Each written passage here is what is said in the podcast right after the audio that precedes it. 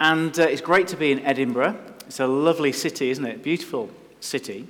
Uh, but imagine for a moment if we were able to get hold of a time machine and bring some unsuspecting individual back from, say, 60 years ago and set them down in the middle of the Royal Mile in 2017. Uh, what, what, kind of things do you think uh, would surprise them and disorientate them? Um, traffic, technology, changes to habits and fashions. There'll be all sorts of things that were different uh, now than 60 years ago. There are no horses on the streets now. Um, there are trams now, but I think there were trams probably 60 years ago, and then they went and then they came back again. So that might not be a surprise. Uh, they might be surprised that hardly anyone is smoking compared to 60 years ago, uh, but then they would see the price of a packet of cigarettes and they would uh, understand why. Uh, cyclists in helmets and tight clothing, that would be a surprise. Uh, credit cards, pizza, that wasn't here 60 years ago. Body piercing, is that some kind of punishment, they might say? Sunday trading, mobile phones, um, flat whites brewed by hipster baristas. What, what would that mean uh, 60 years ago? Milk in supermarkets and many more things that we have got used to but were unimaginable back then.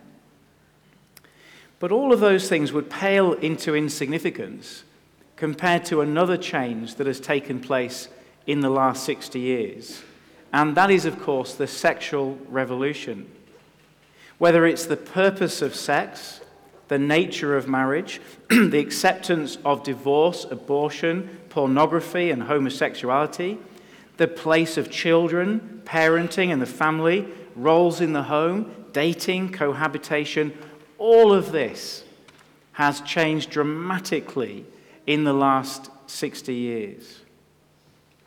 But I think even those things would not be the greatest shock of all because all those things are actually symptoms of an even more profound shift that has gone on.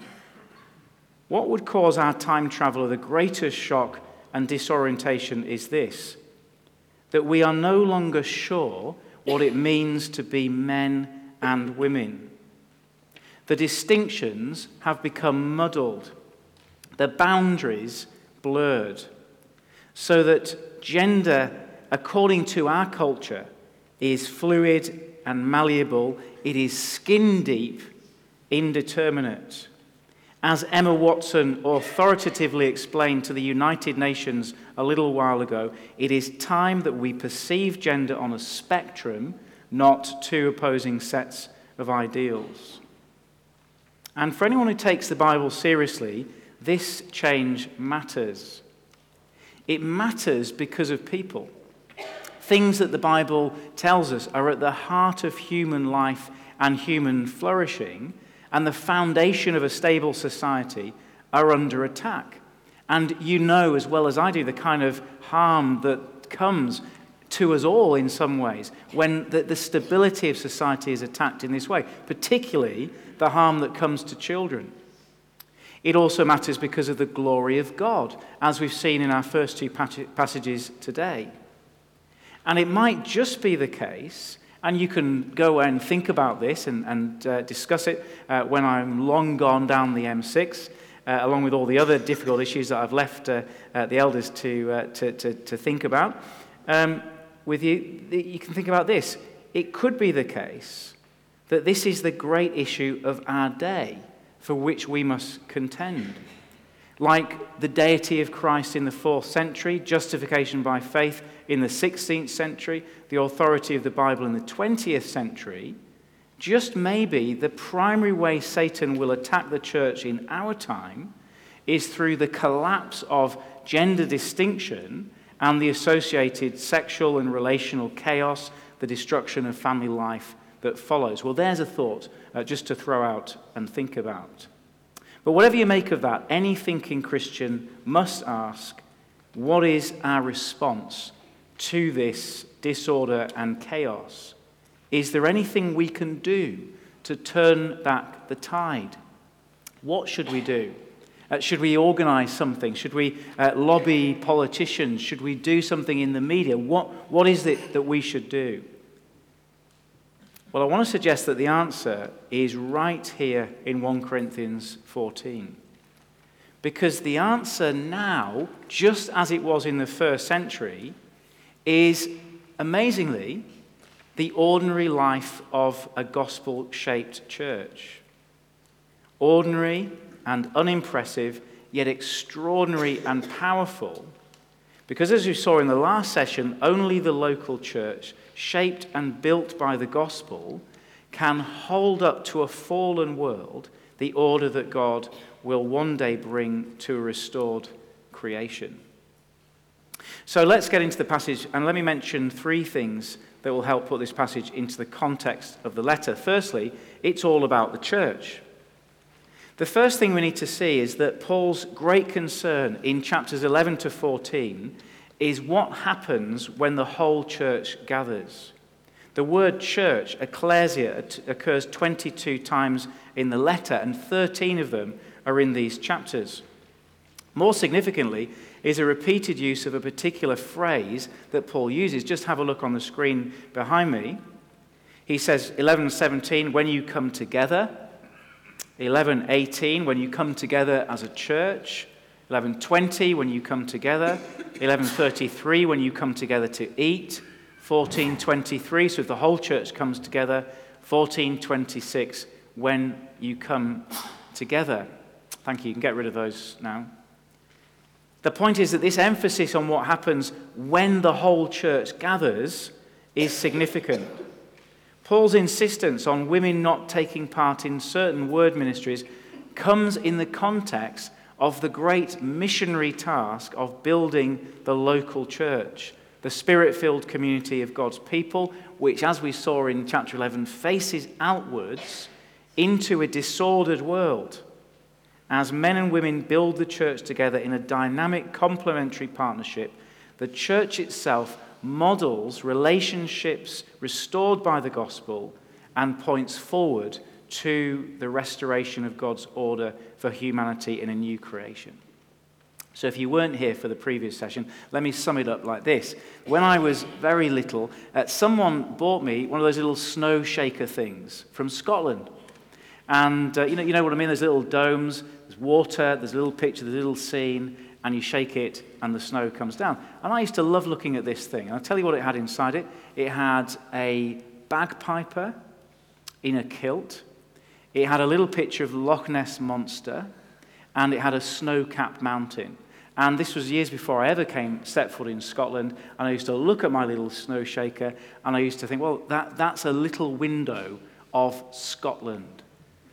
And so when I came to Scotland, I was looking for the man with the bagpipes and the kilt, the Loch Ness Monster, and the snow capped mountain.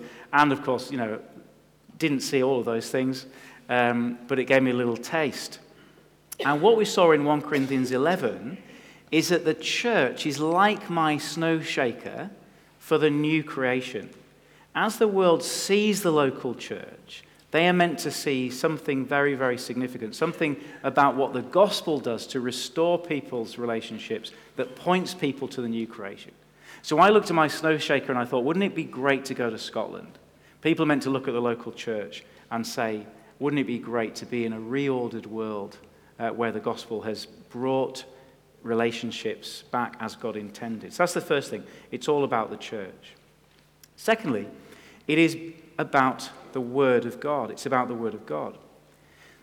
Now, we're looking here at a difficult chapter in some ways because Paul is having, giving us an argument uh, where he's comparing the value of tongues and prophecy.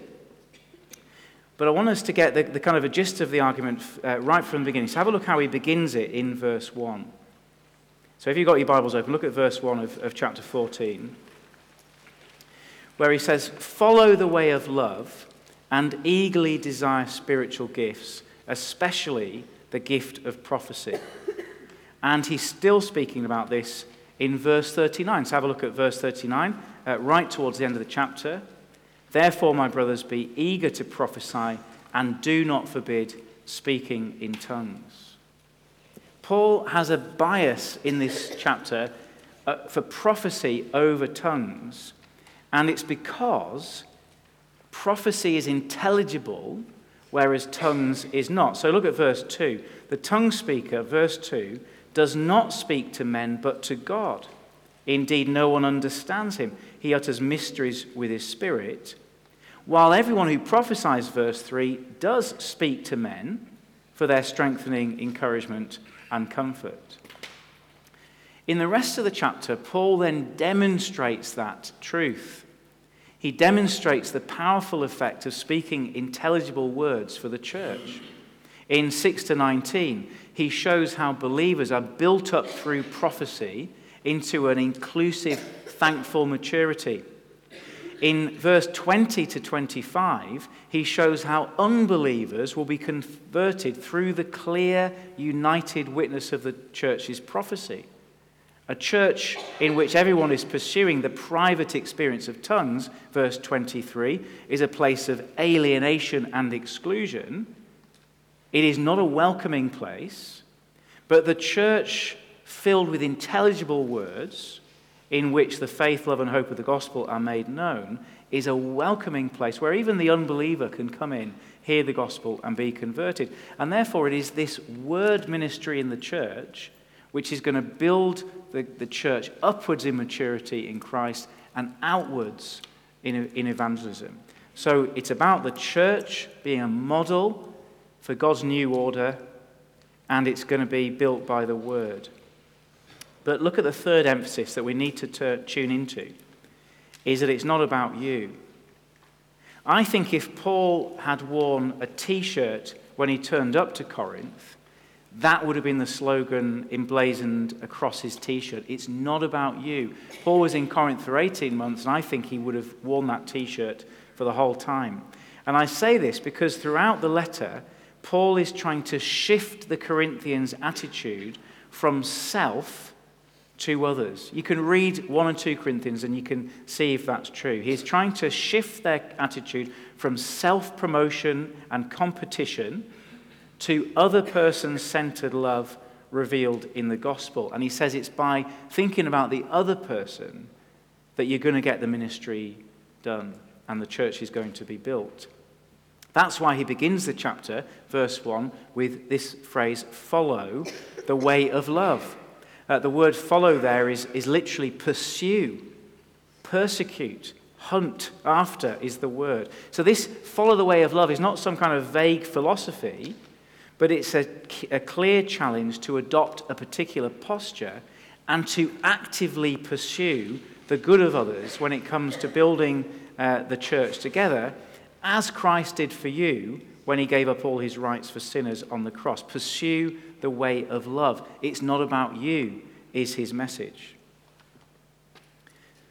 So it's vital to see that this controversial passage about women's silence comes in that active missionary context.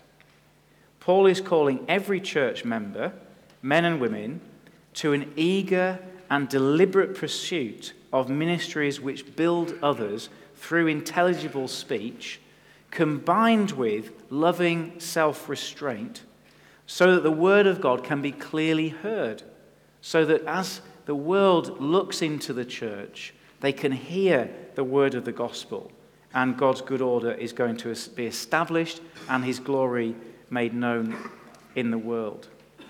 Well, with that introduction, let's turn uh, over the page and let's uh, begin to look at our passage.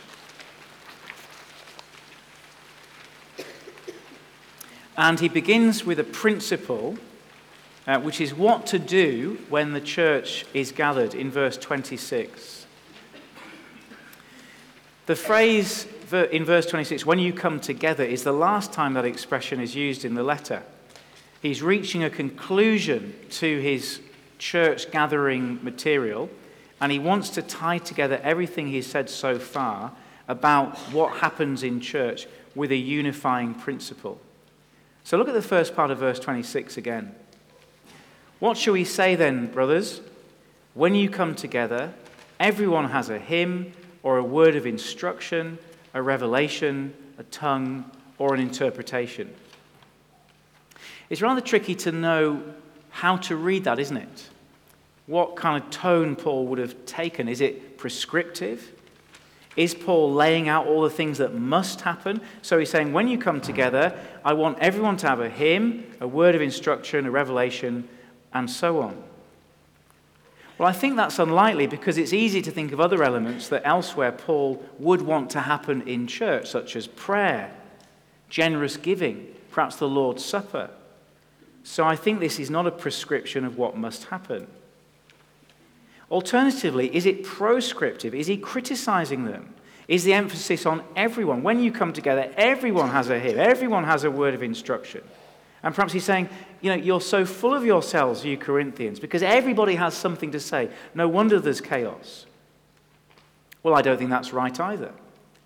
Back in chapter 1, Paul thanked God that he had enriched them in every way, in all their speaking and knowledge, and that they did not lack any spiritual gift. This is a church that is full of genuine spiritual life, which Paul is really thankful for. And notice that all five things in verse 26 a hymn, a word of instruction, a revelation, a tongue, and an interpretation all involve speech. That's the focus. So if it's not prescriptive, it's not proscriptive. I think verse 26 is simply descriptive. He's just describing what happens when this church gathers together. He's just stating a fact and he's neither commending it nor condemning it. He's just saying when this church gets together, everyone's got something to say. And that is not a surprise to Paul. After all, this church, as we saw earlier, is a miracle of God's grace. It's something that God has brought about uh, as a spirit filled community to gather around Jesus Christ, to wait for his return.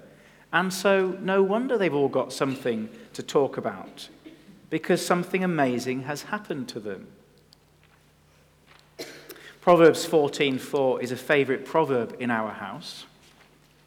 Don't know if you know it. Proverbs 14:4 says, "Where there are no oxen, the manger is clean." It's a brilliant proverb for a busy household.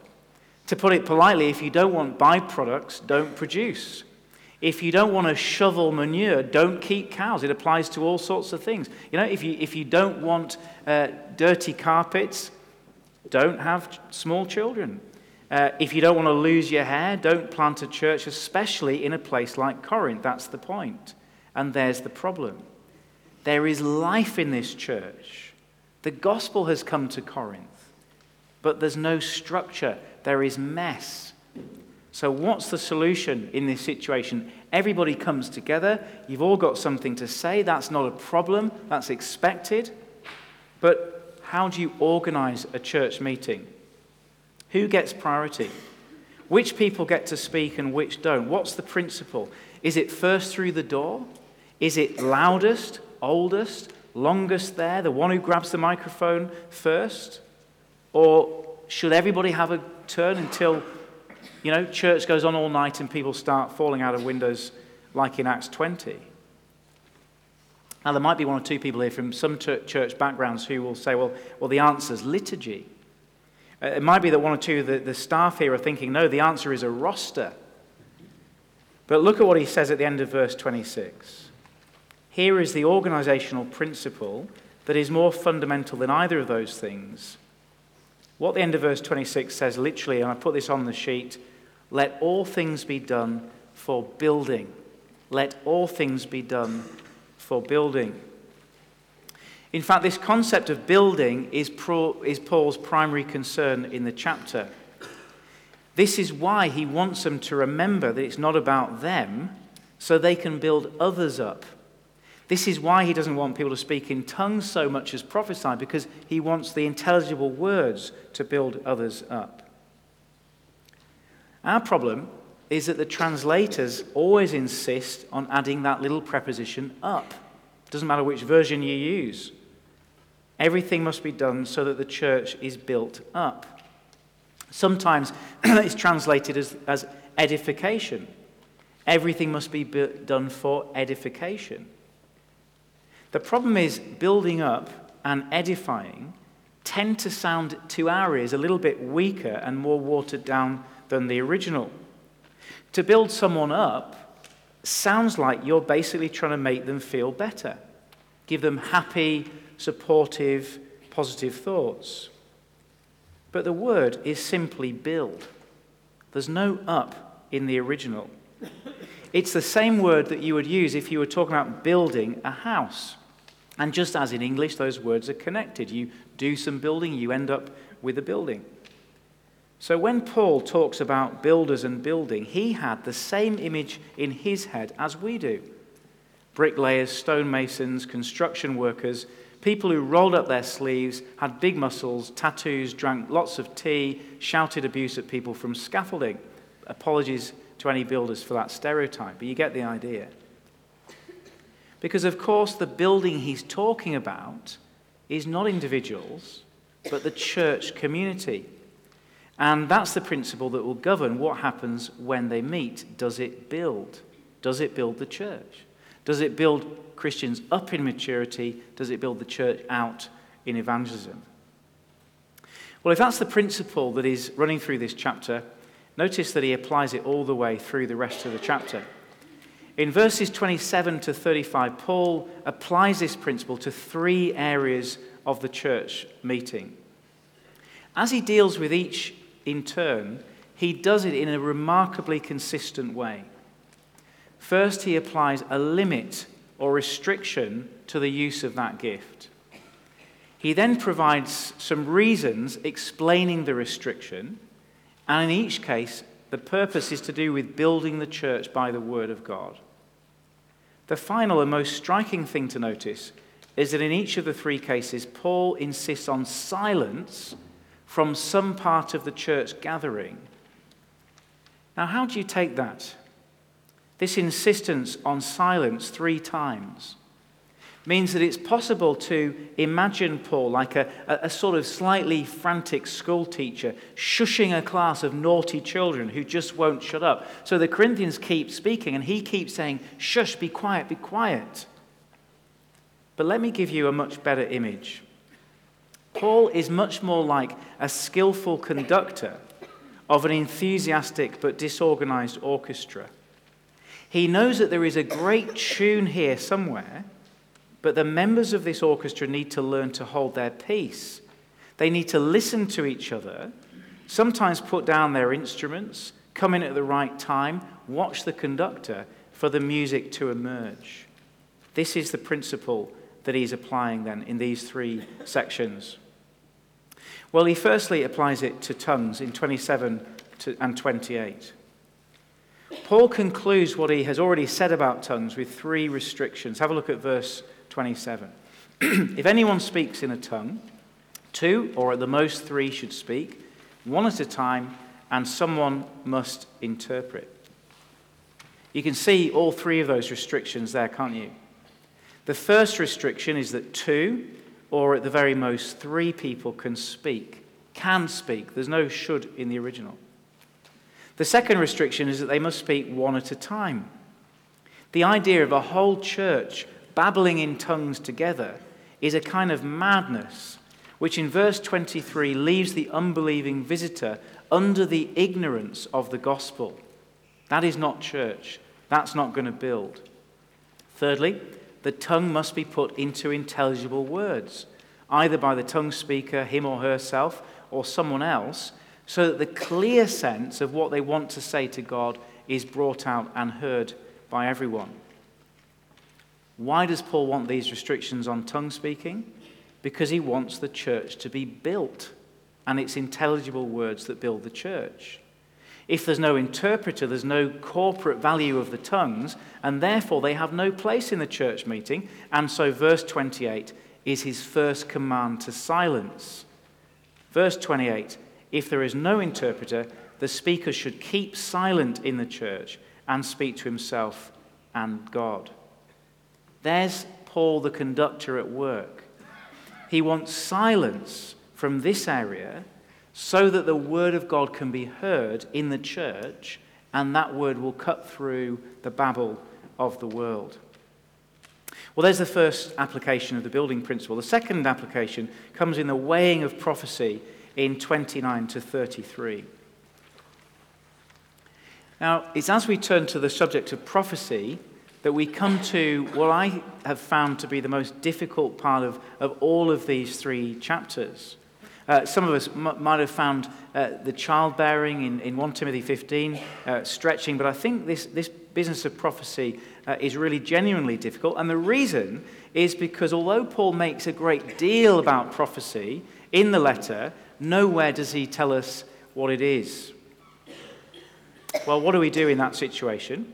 Well, I think uh, we do two things. We, we are slow to rush to neat and tidy answers, and we listen carefully to the context of what he's saying. And so when we do that, I think we'll see in this chapter at least that we can say three things pretty firmly about prophecy that it's the non authoritative, person to person response to the teaching of the word that builds others up in maturity in Christ. Well, let's uh, look at those three things uh, one step at a time then. Firstly, we can say very easily that prophecy is not authoritative. Have a look at verse 29. Two or three prophets should speak, and the others should weigh carefully what is said. And if a revelation comes to someone who is sitting down, the first speaker should stop, literally, should be silent. So, just as for tongues, prophecy is to be regulated and limited in the interests of order. And there's the second instance of that word silent. And this silence promotes the peace and order that God desires, verse 33. Most significant of all is that these prophecies must be weighed, verse 29. That is, they must be evaluated tested by others. And he doesn't specify the others here, presumably the other members of the congregation. Now, if you think about it, if the prophecies are to be weighed, there must be something that they have to be weighed against. And that something is surely the Word of God, the authoritative apostolic gospel. And if prophecy must be weighed against that authority, then clearly prophecy cannot have the same authority as teaching. Now, I think this is very important for the Corinthians to hear. If we read the whole letter carefully, we'll see that knowledge in Corinth was a problem. It was knowledge that Paul hints at in 8 1 to 2 was puffing some of them up. And it would be strange if Paul were encouraging a church like that to be eager for prophecy if prophecy were a quick route to fresh knowledge and revelation which put some above others. We were at a wedding a little while ago in which the senior leader of a Pentecostal denomination made a prophecy over the couple, promising that a number of things were going to happen to them in their married life. I did notice that all the things he promised them were very po- positive and involved health and prosperity and many children and many blessings. And the man concluded his prophecy with a very confident, Thus says the Lord. Well, I was thinking a little bit about uh, uh, this as we sat down for dinner, and guess who was placed next to him on the dinner table? I assume they thought we get on like a house on fire. And of course, I took the opportunity to, to politely ask him for a biblical rationale uh, for what he had done. Well, listen to what he said, and this is uh, exactly word for word what he said. He said, Most Christians are sheep. Sheep are such dull, slow animals. All they can see is the grass in front of their noses. A long time ago, God told me that I am a giraffe and he did this with his hand. I can see what others can't see. And that's what my ministry has been about ever since. That is honestly, literally what he said.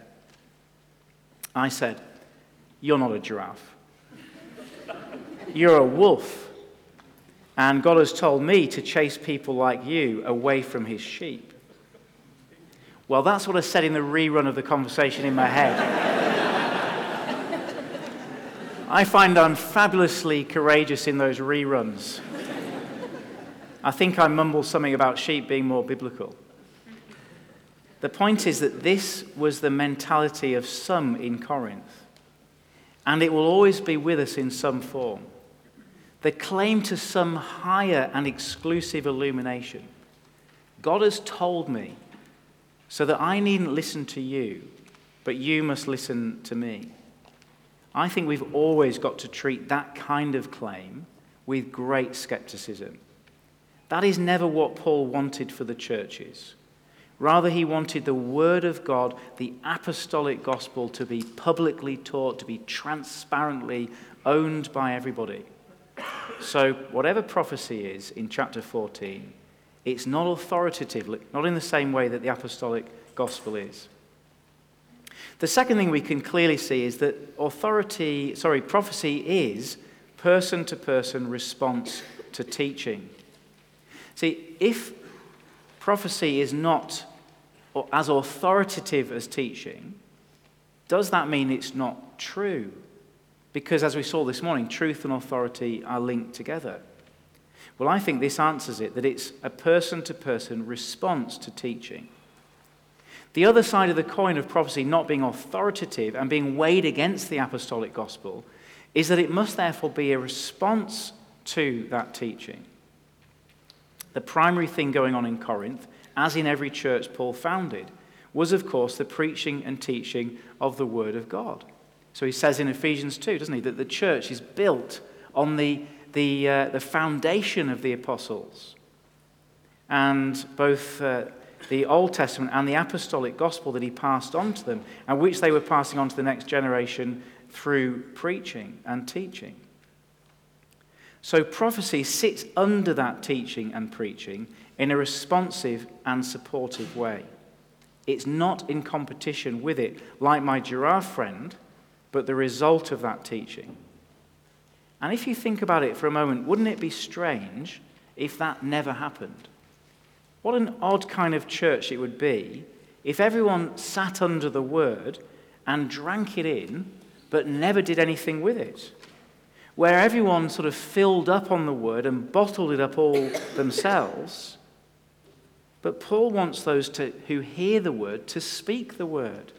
This is always his intention. To use a phrase you may have heard before, he wants them to listen to the word not as a reservoir, but as a river. He wants the word to flow through them. And that's what we see when, thirdly, we see what prophecy does. Prophecy builds others into maturity in Christ. Verse 31 For you can all prophesy in turn, so that everyone may be instructed and encouraged. That's how prophecy differs to tongues. Prophecy is clear because it's a person to person response to teaching. That's why Paul wants it. And he wants this whole church to be zealous for this ministry, which, because it is a response to teaching, produces the same things that teaching does. So just have a look through the chapter, uh, how, how interesting uh, and significant this is. Uh, in verse 2, teaching produces understanding, and so prophecy will produce understanding. Uh, verse 3, encouragement and comfort. Verse 6, knowledge. At verse 11, meaning. Verse 16, agreement. Verse 25, conversion. Interestingly, that's the only time in the New Testament when that language of worship is used in the context of a church meeting. It's when an unbeliever comes in off the street and he can hear the word or she can hear the word uh, that has been preached and that is then flowing out through the members of the church in some kind of informal or formal way, and they bow the knee and they become a worshipper of Jesus. This is the ministry that Paul wants everyone to be zealous for. Well, let's uh, pause there for a moment and think about a few implications of this uh, for the way we do church. Reflecting on this has given me three questions that I want to be asking of the church I serve. Uh, so you'll notice I'm giving you questions, not necessarily answers, and the details will be worked out uh, differently in different contexts. But I'll mention some of the things that we do in our context. Firstly, I want to ask the question Does every member of the church share Paul's zeal for prophecy? When Paul says to the Corinthians that they should be zealous for prophecy, he's clearly thinking that the church cannot do without this gift. It's not going to be optional. This is how the church is going to be built. And that's because, as we have seen, this is the every member word ministry that builds the church upwards in maturity and outwards in evangelism. And because it's building rather than just building up, it's got to be more than chatting over coffee in a pleasant and affirming way. It means hearing the word yourself and then giving energetic thought on behalf of others so that they might apply that word and its implications for life. That, I think, is the heart of prophecy in 1 Corinthians 14. It is the word ministry that we can all exercise to build others into the church, to build them up in their faith and understanding in Christian maturity. It is that kind of conversational ministry that we have with each other to help each other repent of sin, to help each other to trust the gospel through hardships, to overcome doubt, to equip for ministry, to persevere through struggle, resist temptation, and so on and so on. So, imagine you're chatting to someone over coffee who tells you that the reason they haven't been in church for three or four weeks is because they've had essay deadlines. What do you do? Do you build them up or do you build them? Well, let's say you build them up. You sympathize with them, remind them it's not about works but about grace, so don't worry. Once the exams are over, they can really get back into it. Happy thoughts, support, encouragement, building up. You're chatting to another friend over coffee. How's your week been? Terrible. There's this guy at work who mocks me for being a Christian. I'm looking for a transfer. What are you going to do? Are you going to build them up or are you going to build them? Well, let's say we build them up. So you take your friend's side. Those colleagues have been nasty. You should take the transfer. Your friend feels better. What might it mean to actually build the person that you're talking to in maturity in Christ in those situations? Perhaps in the first conversation, real building might take the form of a gentle rebuke, asking questions about why they put exam success above faithful church membership, trying to expose the idolatries in their heart and the ungodly use of time and so on. That's building into maturity. Or the second conversation might go like this I'm, I'm so sorry to hear the office is a tough place to work. But uh, do you remember what we were learning in Matthew 5 a few weeks ago when Jesus says, What was it? Blessed are you when people insult you. And after that, he said, You are the salt of the earth. It must be really tough. But maybe God has put you in that office to love those people and bring the gospel to them. How about I pray for strength for you to be distinctively Christian when they persecute you? That's building, isn't it? And it's vital to understand that this building, this, this energetic, intentional work of applying the gospel, applying the word of God to people's lives, is the responsibility of every Christian. And so that's my first question. Does every member of the church share Paul's zeal for prophecy? Do you share Paul's zeal for prophecy? Everyone. Well, the second question is a bit broader. Do the opportunities and structures exist in church to encourage both men and women to exercise this kind of ministry. Now I know from here and 1 Corinthians uh, sorry Ephesians 4:12 that the task of the pastor teachers is to help prepare God's people for works of service so that the body of Christ may be built up. That's what Ephesians 4 says. That is, it's the responsibility of the pastor teachers to fill the word sorry, to fill the church with the solid, stretching word of God that flows through every member to build the whole church. But I also want to give some thought to how and when that is going to happen.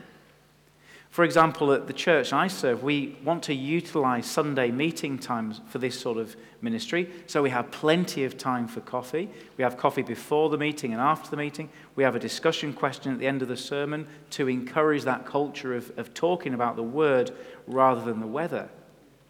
Our church plant in Morecambe has gone one step further. They have coffee before the meeting, they have a break for more coffee in the middle of the meeting, and they have coffee at the end of the meeting. And they're probably all on the ceiling uh, by the end of it, but at least they've stayed awake. Another example is that we've freed up a whole Sunday afternoon uh, or evening every month in the calendar for a whole church prayer meeting uh, where the whole church gets together, sits around tables, and we pray for two hours. And everybody is expected to come. Members give their apologies if they can't come. We have tea and cakes in the middle, six to a table. We share news, testimonies, encouragement, struggles, discussion around tables in which we help each other to persevere in the Christian life and help each other in our mission. It's in that setting that we share the Lord's Supper, sitting face to face, encouraging each other in the gospel. After all, it is supposed to be a communion meal. Something else we found helpful is to make our Sunday school classes follow the adult teaching program. This encourages Bible conversations between age groups and generations.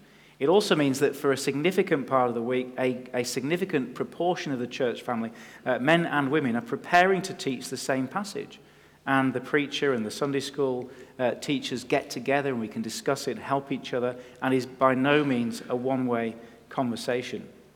So I want to be asking, and this will be worked out differently in different contexts do the opportunities and structures exist to encourage this kind of ministry to happen? The third question I want to be asking is Do the structures and culture of the church enable men and women to make their contribution as men and as women? So it's slightly different to the, the second question, isn't it? The examples I mentioned help us to do ministry together in ways that enable men and women to complement each other, and that's vital. So I don't want people to think of men's ministry or women's ministry as single sex ministry. I want people to see the main Sunday gathering as the primary place where men's ministry and women's ministry happens. Because that is where you get to minister to and with the opposite sex. It's where we get to do ministry in a complementarian way. But at the same time, I want to give some thought to how men and women can learn to do ministry as men and as women because we are different. So I think there will be a place for a single sex Bible study group, a mum's group, a Saturday morning men's breakfast. And I'll want to make sure that genuine Titus 2 ministries are happening. That is, formal and informal settings in which older women can train younger women at different stages of life, older men teaching younger men, and so on. But I want these single sex ministries to contribute to the overall mission of the church by equipping men and women to serve together as men and women. Well, those are just a few small examples in our context. I'm sure there's many things that you're doing here, and there are many different ways of applying that principle. The point is to intentionally allow every member word ministry to flourish for both men and women to be able to build the church together.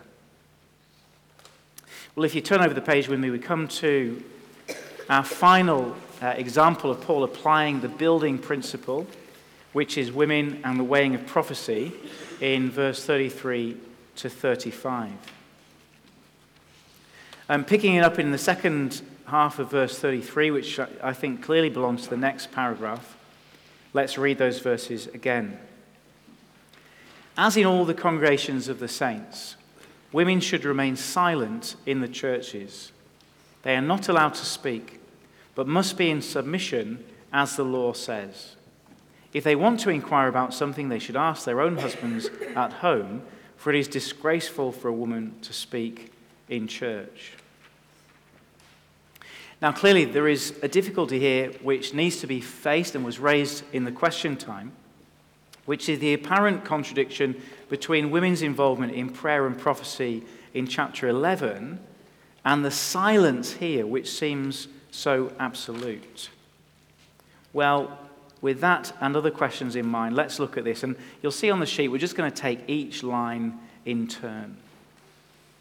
Firstly, as in all the congregations of the saints. This unusual phrase, literally the churches of the holy ones, reminds us of what we saw in chapter 11 the importance of getting church right. Remember, if you were here, the angels are looking on as we do church, as God demonstrates the rebuilding of his creation order from chaos. It is in the congregation of the holy ones that men and women made equal but different in the image of God must build the church together, mutually respecting their God given roles. So there's Paul's introduction uh, to this paragraph. Women, says the second line, should remain silent in the churches. What this silence is becomes clear from the work we've done on the context. There's no hint that Paul is speaking about certain women being distracting or asking embarrassing questions of their husbands, as so many commentaries assume. He is dealing right up to verse 39 with the weighing of prophecy. He's still applying that building principle, and he's still seeking the goal of order, verse 33 and 40. Therefore, the other person centered restraint needed for such order meant that two or three prophets were to speak and others were to weigh what was said. And here's another limitation for spirit filled people to follow as they pursue the way of love.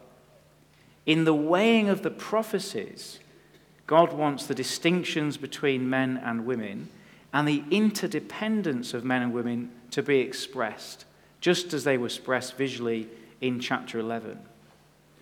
Therefore, the silence enjoined upon women, women here is in keeping with the silence of the other two groups, the prophets and the tongue speakers. Here is Paul, the conductor, turning to a third part of the orchestra. And therefore, this is not a stifling, gagging silence which goes against the will of the spirit filled women. Rather, their silence in holding back from the weighing of prophecies is another exercise of true freedom in Christ, which means that their silence is as much a dynamic, deliberate, and active contribution to the meeting as the speaker. This posture of silence is vital, for without the silence, the intelligible word cannot be heard. Like the rest in a piece of music, so the silence and distinction that women will bring to the weighing of prophecy enables the word of God to be heard and the gospel life demonstrated above the chaos of a noisy and self promoting world. The third line says, For they are not allowed to speak, but must be in submission. The phrase, they are not allowed to speak, is not just repeating or reinforcing the phrase about silence above. It begins with the word for, and so it's providing further explanation for that silence. The explanation comes in the second part of the sentence, but must be in submission. This ties the activity of speaking and not speaking to a relationship between men and women, which means that the submission of women here is a feminine posture and mindset which gladly affirms and encourages the leadership of men in the weighing of prophecies. The fourth line simply says, as the law says. What law is he talking about? Well, the law he's talking about is the Old Testament. He's already used this phrase in verse 21 to refer clearly to Isaiah. And the law Paul refers to here must be the same one that he referred to explicitly in chapter 11, which is the creation account in Genesis 2. Again, once we see this, it changes what at first seems like a restrictive prohibition to an invitation to revel in the freedom to serve God as he created us to do in a partnership of equals. And this true freedom, built into creation, is being restored by the gospel and expressed gladly in the Christian church. Look at the fifth line. It says they should ask their husbands at home if they want to inquire about something. Again, so many commentators give a negative spin to this phrase. The idea put forward is that there are some silly women in Corinth who are embarrassing their husbands by asking awkward questions about the prophecies, and they should ask them at home. But I think there's a much more positive way of looking at this. If the mindset of men and women is one of complementary partnership, both in the church and the home, this business of asking the husband at home is actually a way of extending and enriching that partnership in word ministry from church into the home and back again. Remember what we saw this morning in 1 Timothy 2 women are to learn. That is, although the weighing of prophecy is done by men in the congregation, the women are invited to continue the conversation at home, and that family based conversation will no doubt be fed back into the wider life of the church in time. So, what sounds like a restriction is actually again an invitation to liberate the word ministry of women and strengthen the life of the whole church. Well, look with me then at the final uh, line of this paragraph for it is disgraceful for a woman to speak in the church. In the light of everything we've said today so far, this clearly cannot be a cultural kind of disgrace. But it's the shame that results from overthrowing the God given order. It is a shameful thing to disregard the differences God has made and to choose what we want to do rather than what God wants. It goes right back to Genesis 3 and the shameful disorder unleashed by Satan's lie. And the great achievement of a godless culture is to make what is shameful in the Bible look normal. But in the church, Paul wants this order restored by the word of the gospel. Broken, shamed men and women, remade in the image of God through the self giving love of Christ on the cross. That is the church's message. Well, we come then to the final warning and encouragement in verses 36 and 40. It's easy to overlook this section as a final flourish of apostolic authority to sort of force the Corinthians into obedience. But I want you to notice that Paul is actually trying to change their minds and ours. Clearly, 36 to 38 is a sobering warning which exposes the sin behind the sin. Verse 36 Did the word of God originate with you? Or are you the only people it has reached? In other words, don't fall into the trap of the devil and reinvent the word of God to suit yourselves. Rather, true spirituality will involve submitting themselves to the words of God. Look at verse 37. If anybody thinks he's a prophet or spiritually gifted, let, it, let him acknowledge that what I'm writing to you is the Lord's command. If he ignores this, he himself will be ignored. But it's not enough to leave them there in a position of resigned obedience. What Paul wants, and what I've been seeking to do today as we've studied these passages together, remember, is to move us from reluctant acceptance to the delight of King David, who says in Psalm 119, Oh, how I love your law! How sweet are your words to my taste, sweeter than honey to my mouth. That's what Paul wants to do. And so, look how he ends. Verse 39 Therefore, my brothers, be eager to prophesy, and do not forbid the speaking in tongues. Paul's aim for the whole chapter has been that they might build the church together as men and women. Because that's the way of love. That's what builds the church. And he wants them to do it not in competition, but in a genuinely complementary way which revels and delights in the differences between men and God. This means, in the end, the church will be the best place to live and grow as a human being before the end comes. Because look how he ends. In verse 40, he comes right back, just in case we'd lost sight of it, of why any of this matters. But everything should be done in a fitting and orderly way. It is so easy to miss the impact of that last sentence, isn't it? He's talking about order, and that takes us right back to everything we've seen today. A little while ago, and it's uh, slightly hard to believe I'm going to say these words, something very interesting took place in the world of ballroom dancing. The Ballroom Dancing Association decided to ban same sex couples from competitions. It's got nothing to do with the ethics of same sex relationships. Uh, they were quick to assure the media that they were all for same sex marriage and so on. But the Ballroom Dancing Association explained that you just cannot do ballroom dancing with two men or two women. It just doesn't work. Ballroom dancing is all about contrast one light, the other strong, one leading, the other led, one lifting, the other lifted. They explained that it's all about differentiation and asymmetry, which leads to a beautiful unity and complementary performance. No one wants to pay good money to see two men dancing. Actually, some people do pay good money to see two men dancing. It's called wrestling. But that's not what they were talking about. Well, there is a strange insight in that, isn't there? And this was in the midst of the same sex marriage debate, which irony was not lost on most Christians.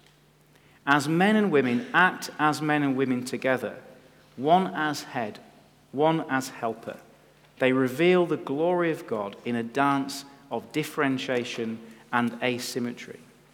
And no matter how much our world may confuse the differences and blur the boundaries, we must not be ashamed. God wants everything done in a fitting and orderly way in His church. When God's people submit to the word, there you see the order God intended at creation being re established. And order means differentiation. Just as in creation God made light out of darkness, so in the congregation of God's holy people there is both silence and speech. There are men and women, all redeemed in Christ, fully and gloriously human, joyfully reveling in their freedom to be the people God intended them to be for the glory of Jesus. Well, why don't we bow our heads and pray?